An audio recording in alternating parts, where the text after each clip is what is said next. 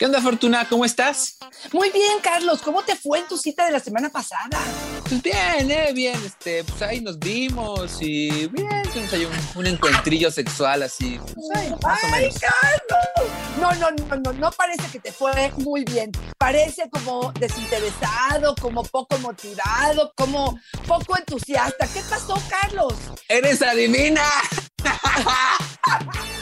¿Qué tal, Carlos? Y hoy hablamos de apatía sexual, anorexia sexual, sexo hipoactivo. Vamos a hablar de cuando el otro, pues, no tiene ganitas o cuando tú, nomás, no se te antoja. ¡Comenzamos!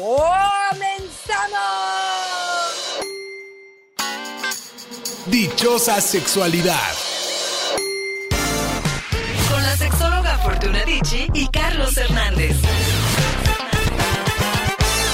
Ay, Fortuna, yo no sé qué será más frustrante, ¿no? Si cuando de plano te dicen que no, o cuando andan todos tibios sexuales, cuando les dices algo, ya, pues sí, órale. Este, oye, ¿será que quieres probar algo diferente? Pues sí quieres. ¿Qué te gustaría hacer hoy? Pues lo que tú digas. Y dices, por el amor de Dios, no, no podemos tener este grado de apatía, debemos de involucrarnos, de interesarnos. De otra forma, esto no va a funcionar. Totalmente de acuerdo, Carlos. Excelente comienzo de este podcast, porque sí, sí creo que estas estrellitas de mar donde nada más se tiran para que el otro haga y las agarre y las abrace y esta pues propuesta constante de uno de la pareja para poder tener intimidad, generar momentos románticos, para realmente tener encuentros íntimos y la apatía, la falta de motivación, de entusiasmo, el desinterés, que de alguna manera le llamamos apatía sexual, esta indiferencia ante cualquier estímulo. Y este estímulo que pareciera que de ninguna forma nos es placentero, esta ausencia de ganas de compartir, esta falta de interés en lo que para el otro es importante. Sí, ojo, Carlos, y yo creo que lo más importante aquí es que hay que entender que para hablar de apatía sexual tenemos forzosamente que comprender su origen. ¿Por qué? Porque el hecho de entender qué es lo que está detonando esta apatía, este desinterés, creo que podrá meternos un poco más a resolver esta situación. Y aquí quiero decirte que hay generalmente dos puntos de vista, el primario y el secundario. El primario, esta apatía sexual primaria, quiere decir que esta falta de apetito, de interés sobre la vida erótica o sobre la sexualidad ha sido toda la vida, no es algo nuevo ni diferente. Y la apatía sexual secundaria, que es cuando la falta de deseo sexual o de intimidad o de motivación se ha desarrollado o de un momento a otro o ha sido paulatino, pero anteriormente el interés sexual sí había estado presente. Esto a los terapeutas nos permite tener un panorama un poquitito más claro de por dónde abordar esta situación y qué es lo que puede estar sucediendo. Carlos. Importante saber los orígenes, ¿no? Por eso luego decimos que la sexualidad es un detonador, ¿no? Que nos está señalando algunos otros conflictos que pueden estar más abajo, como la salud física o la salud emocional. Dari nos dice, mi esposo es muy apático sexual, dice no a todo, siempre está cansado, no está de malas, pero tampoco de buenas. Fortuna, ejemplo claro del tibio sexual. Exactamente, exactamente. Y aquí, fíjate, la pregunta que yo le haría a ella es si ha sido, ha sido siempre. Ahora, si no ha sido siempre, me parece que habrá que ver qué es lo que está sucediendo. Fíjate, lo primero que tú mencionaste,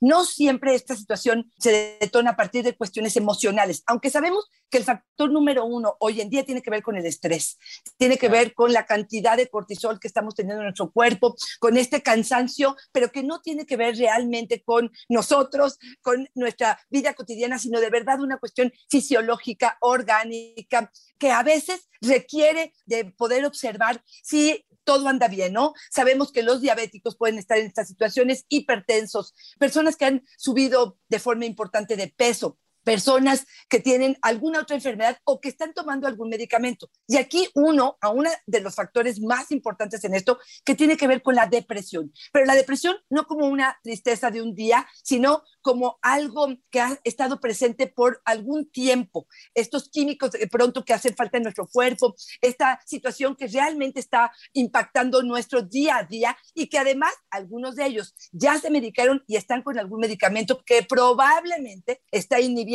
este deseo sexual. Todo esto es importantísimo, porque fíjate, Carlos, muchas veces lo que hacemos es adivinar y entonces el mm. otro ya se fue al médico, ya tiene eh, su prescripción y ya está tomando su medicamento. Yo lo sé o no lo sé, pero no lo asocio.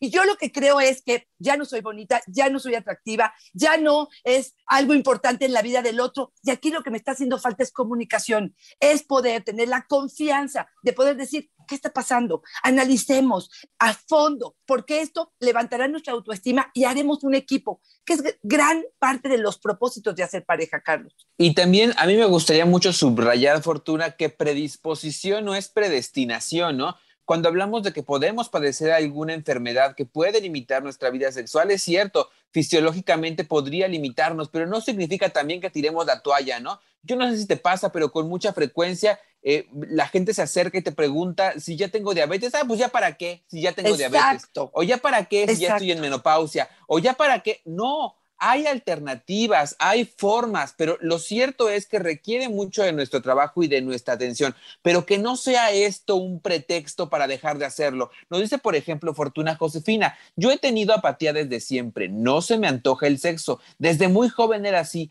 a veces siento que nací sin fuego y fíjate, ojalá que el decir desde siempre he sido así, por un lado, no sea un pretexto para decir, pues así, así soy, así nací, no tengo nada más que hacer y lo dejamos así. Y por el otro, Fortuna, también pensar, comparado con quién no tenemos fuego, comparado con qué deseo, comparado, comparado con qué pareja, o será tal vez que estoy vinculado con alguien que tiene demasiado deseo y parece que el mío es poco, o que en comparación con lo que he visto en la televisión, las telenovelas y todo lo demás, mi deseo parece chiquito, ¿no? Claro, fíjate, aquí pienso tanto en estas mujeres que se creyeron o, tienen ciertas creencias, como tú dices, que esto es permanente, que así ha sido siempre, con quién te estás comparando, que, a qué, qué expectativa tienes sobre quién tendrías que ser, ¿no? Eso sería como algo importante. Aquí yo metería todavía esta posibilidad de decir, igual y es asexual, y de verdad es una persona que su orientación sexual no tiene que ver nada con intimidad o con generar sexo con el otro. A lo mejor si es romántica, a lo mejor si le gusta hacer pareja, pero ahí queda, digamos, eh, su eh, estatus o su orientación. Ahora, por otro lado, yo te diría, ¿cuáles han sido sus estímulos? ¿En qué se basa para hacer eso? ¿Cómo se autodiagnostica?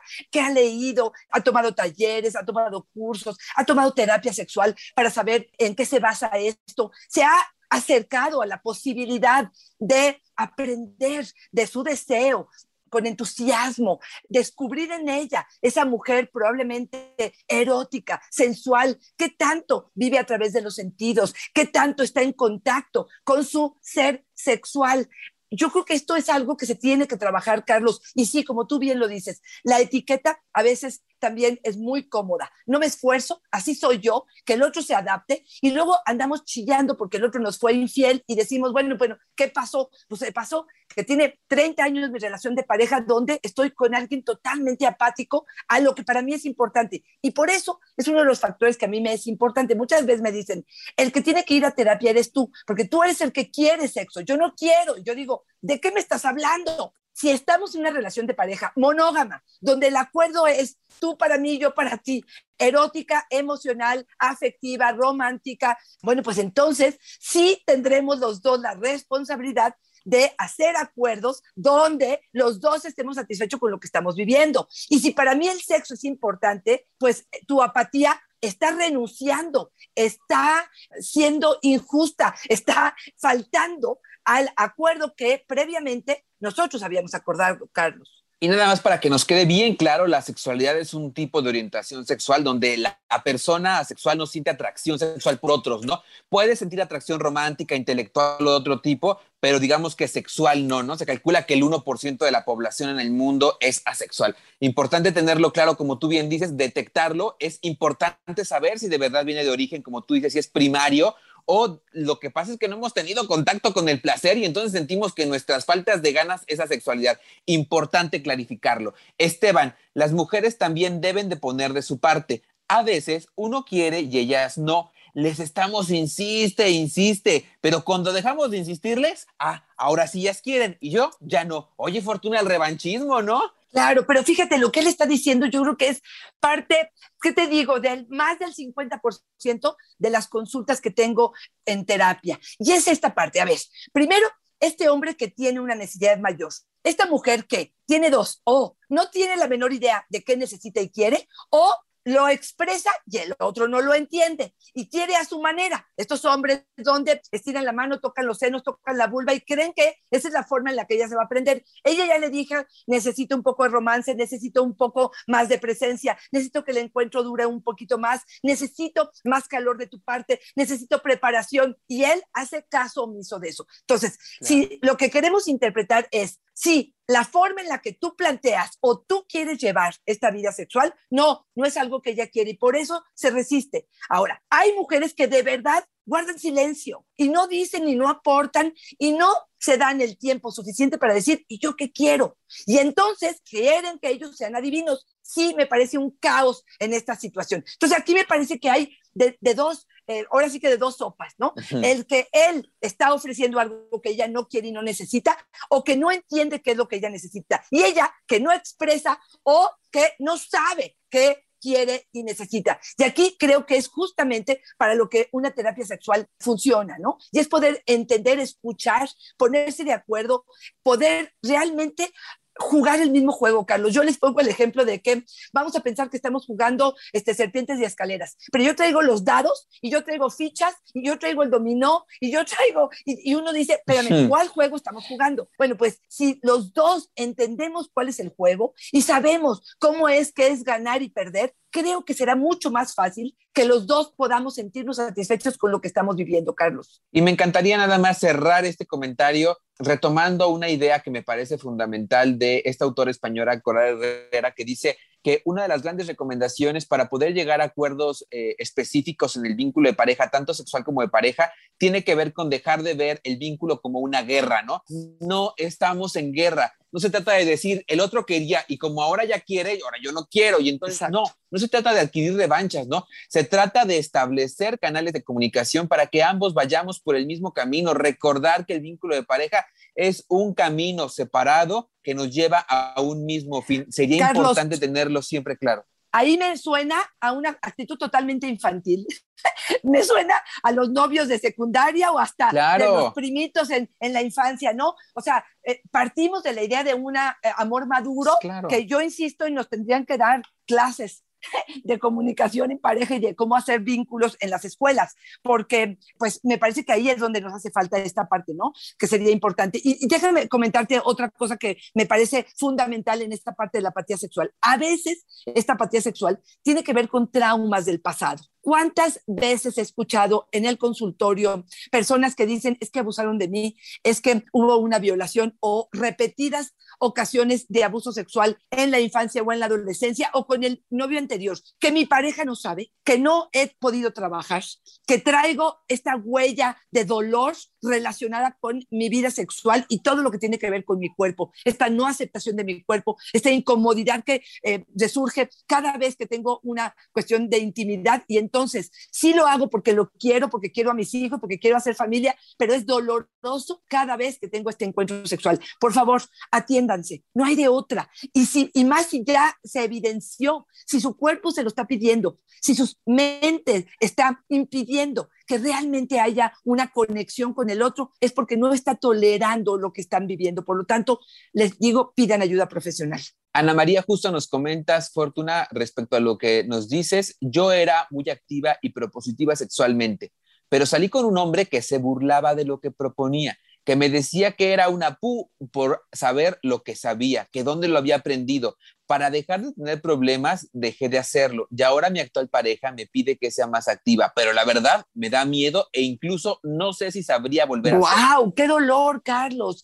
Y, bueno, pues sí, sí creo que, eh, digamos, ella permitió que en ese momento eh, los comentarios del otro fueran válidos, ¿no? Que, digo, porque yo pienso en conciencia, sin amor, claro, y sin estar en ese vínculo, él me dice eso y bueno, pues me parece, este, lo mando por un tubito, ¿no? O sea, completitito. Pero bueno, estoy pensando que estoy eh, comenzando una relación de pareja y estoy dándole crédito y impacta todo lo que él me está diciendo y me genera inseguridad, claro que ahora trabajar con mi seguridad para regresar a ser quien, so, quien era, me parece que sería algo muy valioso para ella, ¿no? Yo creo que tiene que ver con generar confianza en la relación de pareja y en ella misma. Fortuna, Yamal nos da una recomendación que me parece que deberíamos de enmarcarla y que todos los que nos están escuchando deberían de subirle en este momento al aparato que estén usando, que no sea el aparato reproductor, pero al aparato que estén usando deberían de subirle. Mi consejo para no sentir apatía es no guardar rencores. Yo he sentido que no se me antoja estar con mi gordo cuando peleamos y si no lo hablamos, como que me quedo atorada y se me atora todo, hasta las ganas. Ay, Dios mío, totalmente de acuerdo. Me encanta esa eh, apertura y esa posibilidad de no juntar cositas que al ratito están estorbando. Y fíjate, y eso también lo hablamos en otro podcast, como que de pronto utilizamos al sexo como un trofeo o como una, eh, eh, un canje, ¿no? De, de, cuestiones emocionales. Si las cosas no van bien, me gritó, no trajo el dinero, este, eh, hubo una sensación de, este, de pleito con los niños, pareciera que a través del sexo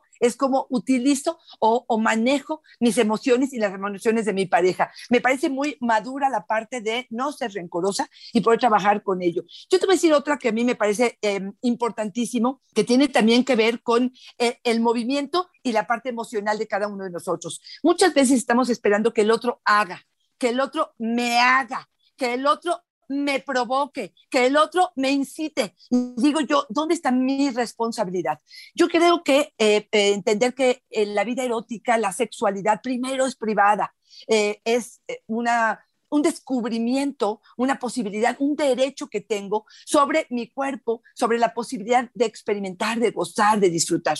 Y después me voy al encuentro con el otro, Carlos. Y con el otro establezco qué es lo que quiero y necesito. Pero yo voy al encuentro, yo planeo el romance, yo planeo las salidas, yo pido comprar el juguete sexual, yo pido que me estimule mientras me penetra, yo pido que haya romance, yo lo invito a salir, yo me pongo mi ropa interior sexy, yo hago que se eh, genere esta posibilidad. Ahora, yo puedo hacer todo esto que estamos diciendo y el otro no responder. Y aquí, otra vez, tiene que ver con algo que el otro está guardando, tiene que ver con cuestiones fisiológicas, con menopausia, tiene que ver con depresión o tiene que ver simple y sencillamente que no encuentran la vía o que no corresponde a lo que tú estás pensando. Una de las cosas que yo hago de tarea en el consultorio que me encantaría recomendarles es un encuentro íntimo, y ojo, no estoy hablando de sexual, íntimo a la semana. ¿Qué quiere decir esto? Los miércoles es el día de pareja y ese día se planea hacer algo, Carlos. Igual vamos a jugar Jenga en nuestra sala, igual vamos a hacer un picnic en la recámara con una copa de vino, igual vamos a ponernos ropa interior, igual vamos a ver una serie, igual pedimos de cenar algo a la habitación. Creamos un espacio íntimo donde los niños saben que es el tiempo de los papás. La puerta se cierra, el botón se pone y los papás tienen oportunidad de convivir, de conectar, de intimar. Si hay sexo, qué bueno, si no, no pasa nada. Pero empecemos por generar esta cuestión de poder volvernos a ver y mirar a los ojos. Ahora, yo la, lo que les propongo es que cada semana uno de ellos planea, porque si no la responsabilidad se cae sobre uno de ellos, Carlos. Y es decir, por ejemplo, este miércoles a mí me toca organizar y yo organizo lo que a mí se me ocurre. Y el otro colabora. La semana que entra le toca al otro. Nada de que se me olvidó, nada de que lo posponemos. Cada miércoles es una sorpresa que uno de los dos puede ofrecer al otro, donde se genere intimidad, posibilidad de conversación, comunicación afectiva y efectiva, y donde probablemente se pueda generar un momento de sexo. ¿Cómo escuchas esto, Carlos? Y sabes que me gusta mucho, Fortuna, que no nos damos cuenta de que esto pasa, pero en tanto el vínculo de pareja con hijos empieza a procurar estos espacios de intimidad, educando a sus hijos en prácticas de intimidad. Exacto. En tanto ven que los papás pueden darse un beso, que pueden encerrarse en la recámara y cerrar la puerta, en tanto naturalizan el hecho de que puedan tener contacto físico expreso frente a ellos, no estoy diciendo encuentros sexuales, pero sí tomarse la mano, pero sí eh, compartir la bebida, en tanto les empezamos meter en la cabeza que existen espacios de intimidad y que son de responsabilidad y que son eh, elegidos y que solamente son con un sí consensuado, vamos también educando a los otros en intimidad. A veces cuando ya los papás tienen hijos y los hijos tienen 16 años y dicen, oye, ¿cómo hacemos para tener encuentros sexuales y están ahí? Pues tuviste que haber educado en intimidad donde todo, durante todo este proceso para que cuando llegara a este punto ellos estuvieran tan naturalizados que lo vieran natural, Fortuna. Creo que también hay que hacer mucho énfasis en esto, ¿no? En que desde el vínculo de pareja también hablamos de naturalidad sexual. También con lo que no decimos, educamos en sexualidad. Totalmente de acuerdo. Excelente punto, Carlos. Yo sí creo que este es uno de los que más a Torón les da. Pareciera que si los hijos están afuera y, parece que si hay un momento de intimidad, están pensando en morbo y quién sabe qué van a pensar. No sabes cuánto trabajo me cuesta eh, poder realmente poner a un lado o que sea menos importante o al contrario, mostrarle lo que acabas de decir, que esto es educación afectiva también para los hijos. Creo que es un punto extraordinario, Carlos. Canita nos dice, yo creo que la sexual inicia por la infidelidad. Si siempre tienen ganas y se les quitan de golpe, cuidado, porque seguro ya andan de canijos. Dice la así de sencillo fortuna. Mira, sí creo que la infidelidad es uno de los grandes problemas en pareja. Esta sensación de inseguridad y esta sensación de que, pues, ya lo perdoné una y dos y tres veces, pues sí, sí creo que sea. Y creo que tienden mucho a adivinar, ¿no? Este hombre que a lo mejor tiene una disfunción eréctil y, uno está creyendo que está poniendo el cuerno por otro lado. Aquí me parece que otra vez apelar a esta parte de la honestidad, de acuerdos de frente de qué es lo que realmente está sucediendo, me parece que pudiera ser algo interesante. Fíjate que te quiero decir otro de los puntos este, que hemos observado. Hemos observado que los millennials o las personas más jóvenes están teniendo menos encuentros sexuales y uno dice qué es lo que está pasando. Revisando algunos textos y alguna información al respecto, creo que también tiene que ver con estas expectativas tan altas que les hemos puesto, estos malos ejemplos que hemos puesto, Carlos, estos chavos ven de pronto las relaciones de sus papás donde justamente hay infidelidad, donde hay violencia, donde se toma a lo mejor a, la pareja pues a la fuerza, donde eh, ven mujeres y hombres insatisfechos en estas relaciones y dicen, ¿sabes qué? Yo aquí no le quiero entrar. Creo que hay que ajustar esa parte, hay que hacer un discurso como personal y hay que realmente concentrarnos en los mensajes que estamos mandando para poder realmente hacer que esto sea algo satisfactorio. Y yo creo que sí definir qué es satisfacción sexual para mí, qué es satisfacción sexual para ti, y entonces podemos a partir de eso crear una realidad donde los dos estemos satisfechos, Carlos. Ay, Fortuna, qué acertado me parece lo que dices, porque justo hilándolo con lo que nos decía Canita hace un momento sobre la infidelidad y que ellos siempre tienen ganas, sí, es lo que están esperando, lo esperado del género. Se supone que los hombres siempre traemos ganas, siempre estamos gozando, siempre estamos disfrutando y proponiendo. Y cuando no se piensa que estamos en infidelidad porque no estamos cumpliendo este género. Yo pienso ahora, por ejemplo, en lo que nos dice Eduardo. Yo he tenido problemas con la erección desde hace dos años, apenas tengo 48, pero desde que esto me pasa, como que me volví apático sexual, ya no quiero. Al principio era por temor a fallar, pero ahora siento que ya ni necesito el sexo y tal vez su pareja Fortuna está con muchas ganas, sí lo está necesitando y está pensando que el Eduardo anda de infiel y lo que pasa ahí es de fondo, ¿no? Tiene un tema con la erección. Claro. ¿Y cuántos están perdiendo, Carlos, los dos? Entendiendo, primero, que la base de la relación sexual no es el coito, que no necesito tu erección, que el encuentro íntimo podría partir de caricias, de besos, de acercamientos, de tocamientos, de masturbaciones, pues, de muchas otras cosas que a lo mejor con eso se resuelve su disfunción eréctil. No lo sé porque no nos lo dice, no sabemos si ya se atendió o no, pero ¿sabes cómo siento? Como son desencuentros. Cada una de las decisiones que se toman son en lugar de encuentros, desencuentros. Cada uno está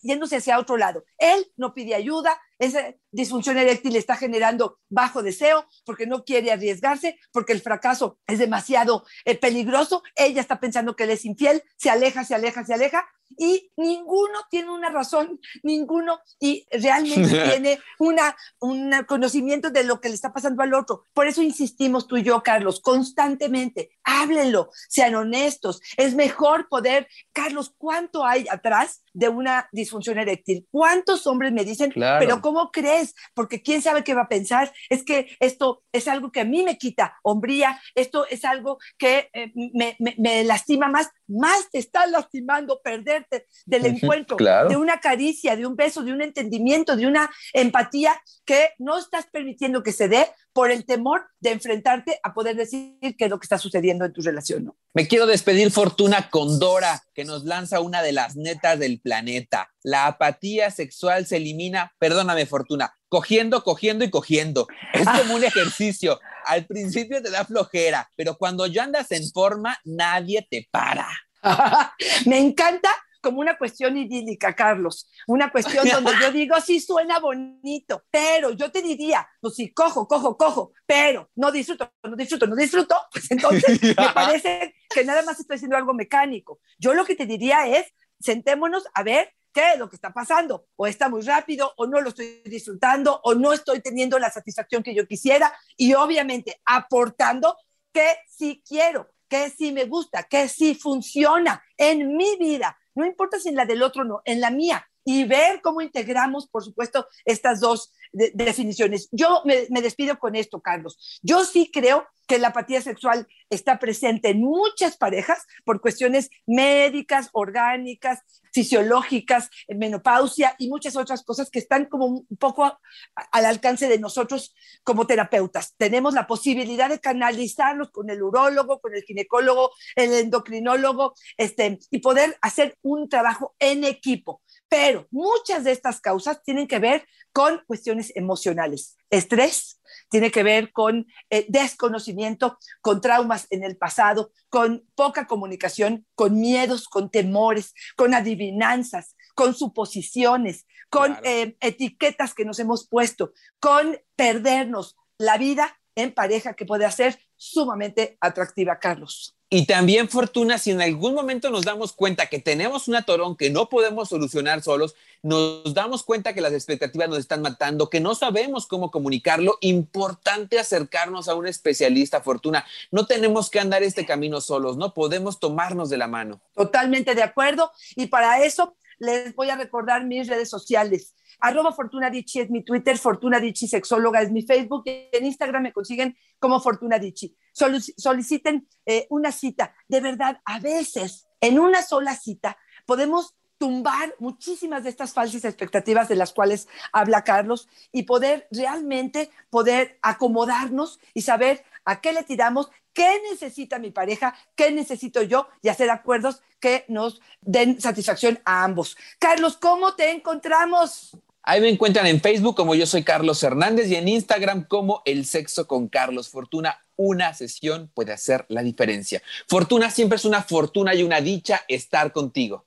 Igualmente, Carlitos, te mando un beso. Nos vemos en la próxima. Si sientes que este podcast le puede interesar a alguien, si sientes que alguno de estos temas pudiera ser de interés para alguno de tus amigos, por favor, no dudes en compartirlo. Muchísimas gracias. Bye bye, Carlitos.